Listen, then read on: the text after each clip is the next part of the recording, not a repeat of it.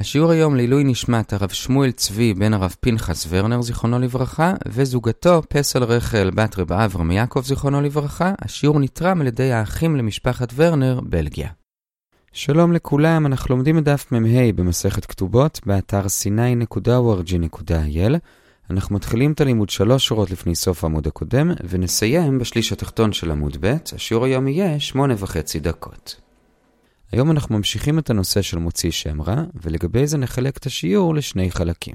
עכשיו, לפני שנתחיל את השיעור עצמו, נזכיר את ההקדמה שאמרנו אתמול, וזה לגבי העונשים של אישה שזינתה. אמרנו אתמול שאם היא זינתה כשהיא כבר לא הייתה בתולה, או כשהיא כבר הייתה בוגרת, או כשהיא כבר הייתה נשואה, אז העונש שלה הוא בחנק. אבל אם היא זינתה ויש לה את כל שלושת התנאים הבאים, וזה שהיא עדיין נערה, ועדיין רק הרוסה, ועדיין בתולה, אז העונש שלה הוא בסקילה. עכשיו אמרנו שגם כאן זה מתחלק לשני מצבים. מצב אחד נקרא לו בית אביה, מצב שני זה בית חמיה. כלומר, מתי נתפסה? במצב הראשון היא נתפסה, כלומר הבעל הביא עדים שהיא זינתה כשהיא עדיין בבית אביה, כלומר עדיין רק הרוסה, אז סוקלים אותה בשער העיר. במצב השני היא נתפסה כשהיא כבר בבית חמיה, כלומר אמנם היא זינתה כשהייתה הרוסה, אבל הבעל רק הביא עדים על זה כשהם כבר יהיו נשואים, וזה הנושא של הפרשייה של מוציא שם רע, ושם סוקלים אותה בשער בית אביה ולא בשער העיר, ושם גם מחודש שאם הבעל שיקר, כלומר סתם הוציא שם רע, אז הוא לוקה ונותן קנס של מאה שקלים. זאת רק תזכורת. עכשיו נתחיל את השיעור עצמו. אז החלק הראשון כאמור זה מה קורה אם נערה זינתה, כלומר העונש שלה אמור להיות סקילה, אבל עד שהבעל תפס אותה היא כבר הספיקה להתבגר, והשאלה היא איזה עונש היא תקבל. האם היא תקבל עונש של נערה, כלומר סקילה, או עונש של בוגרת, כלומר חנק, ולגבי זה נחלק את הדיון בגמרא לשני שלבים.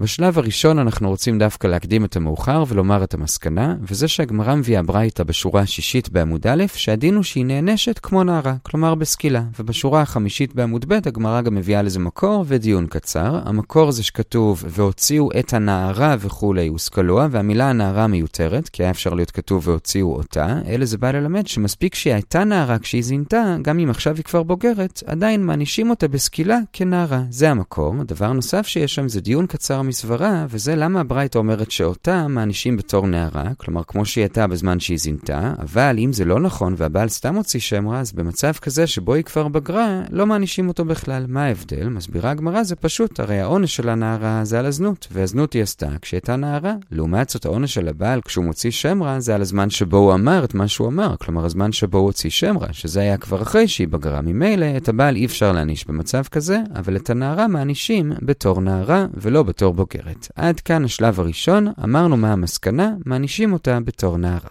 בשביל השלב השני נחזור חזרה לתחילת הדיון בשורה הרביעית בעמוד א', ושם נראה ברייתא שהביא שילא ונקשה עליה. הברייתא ששילא הביא היא לכאורה בדיוק הפוך ממה שאמרנו הרגע. באותה ברייתא כתוב שנערה שזינתה ואז בגרה, מענישים אותה בחנק, כלומר כמו בוגרת ולא בסקילה כנערה, וזה כמובן קשה מהברייתא שבנו מקודם שאמרה בסקילה.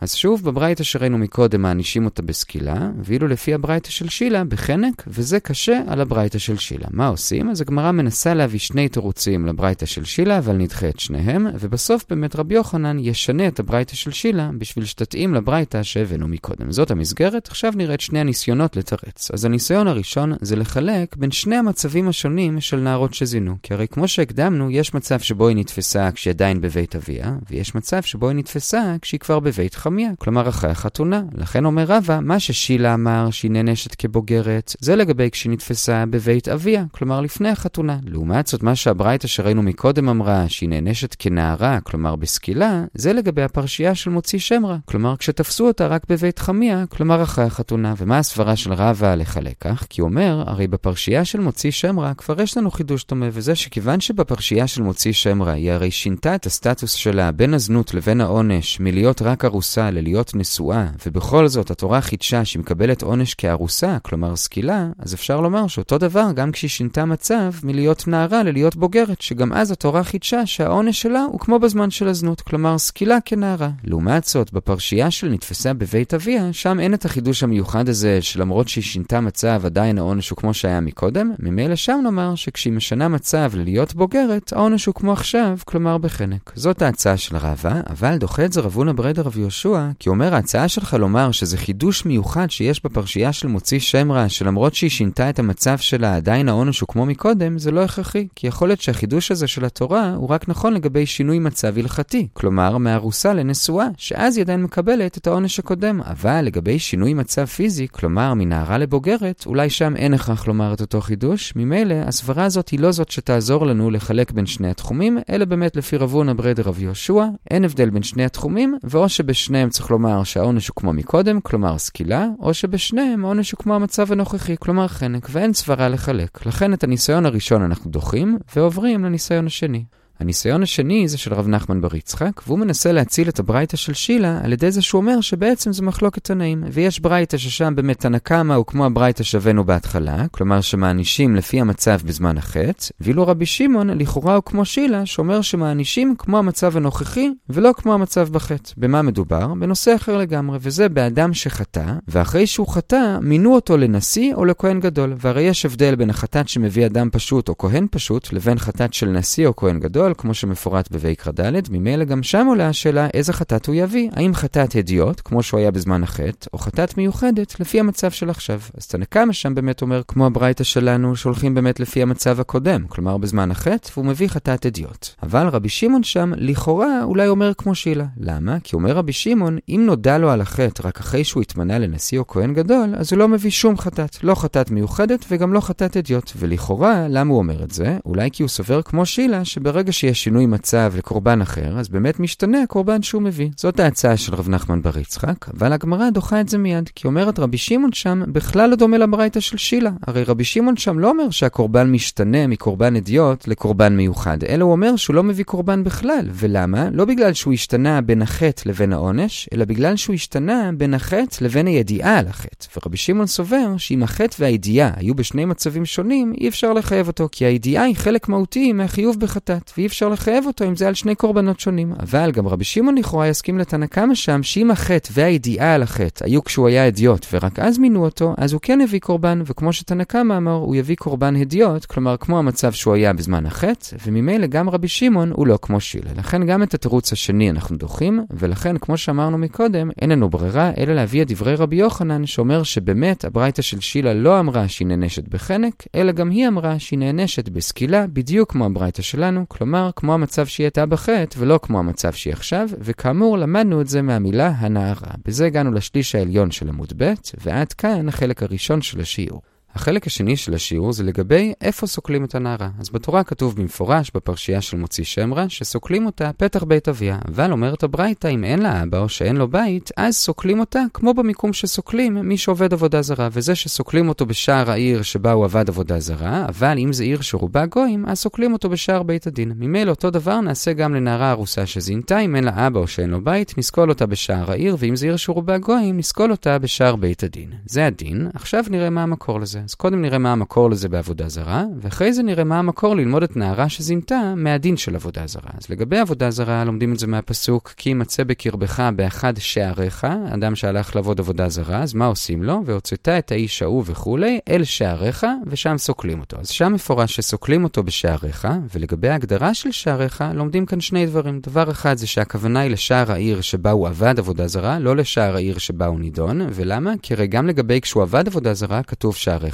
כי ימצא בקרבך באחד שעריך, אז דורשים שגם השעריך לגבי הסקילה, גם זה מתייחס לשעריך שכתוב לגבי עבודה זרה. דבר שני לומדים מזה שכתוב שעריך ולא שער, שזה דווקא אם זה שעריך, כלומר שער שלך, כלומר עיר שרובה יהודים, אבל אם זה עיר שרובה גויים, אז לא, אלא סוקלים בשער בית הדין. זה לגבי עובד עבודה זרה. עכשיו למה לומדים משם לנערה שזינתה? הרי שם כתוב רק פתח בית אביה, לא כתוב בכלל שער. מסבירה הגמרא שפתח ושער זה מילים נרדפות. לומדים את זה מהמשכן שכתוב שם פתח שער וחצר, ממילא גם בנערה זה נחשב כאילו שכתוב שער, ממילא אפשר ללמוד את השער הזה משעריך של עבודה זרה.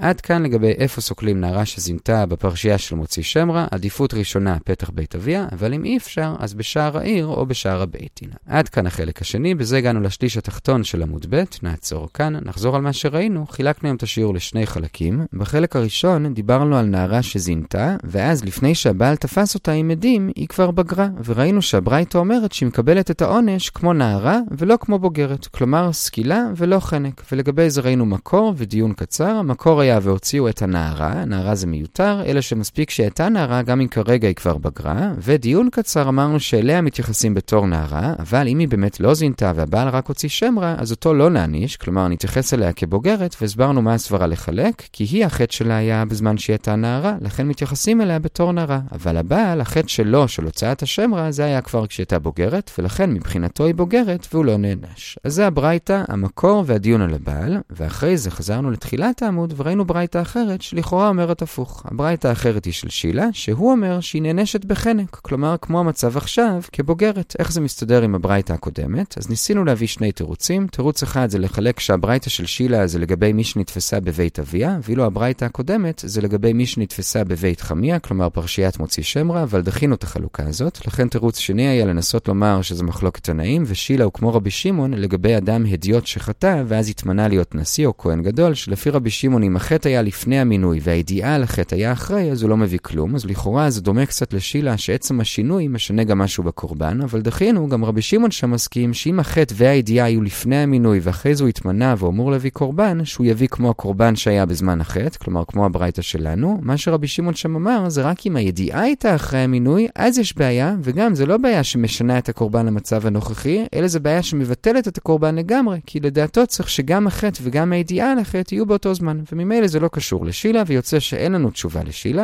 ולכן בסוף הבאנו את רבי יוחנן שבאמת משנה את הברייתא של שילא, וגם הברייתא הזאת אמרה שהעונש שלה הוא בסקילה, כמו המצב כשהיא חטאה, ולא בחנק, כמו המצב הנוכחי. זה היה בחלק הראשון. בחלק השני הבאנו מקור לזה שסוקלים את הנערה בפרשייה של מוציא שם רע בפתח בית אביה, אבל אם אין לה אבא או שאין לו בית, אז סוקלים אותה בשער העיר, אבל אם זה עיר שרובה גויים, אז סוקלים אותה בשער בית הדין. ומה המקור לזה? מעבודה זרה, ששם כתוב שעריך ושם זה הדין, ואומנם אצלנו כתוב רק פתח, אבל לומדים מהמשכן שכתוב שם פתח שער וחצר, שפתח ושער זה היינו אח, ולכן אפשר ללמוד משעריך שכתוב בעבודה זרה, ושם למדנו שסוקלים בשער העיר שבה הוא עבד, כי לפני זה כתוב לגבי העבודה גם כן שעריך, וגם לומדים שם מזה שכתוב שעריך ולא שער, שזה דווקא בעיר שרובה יהודים. כל טוב.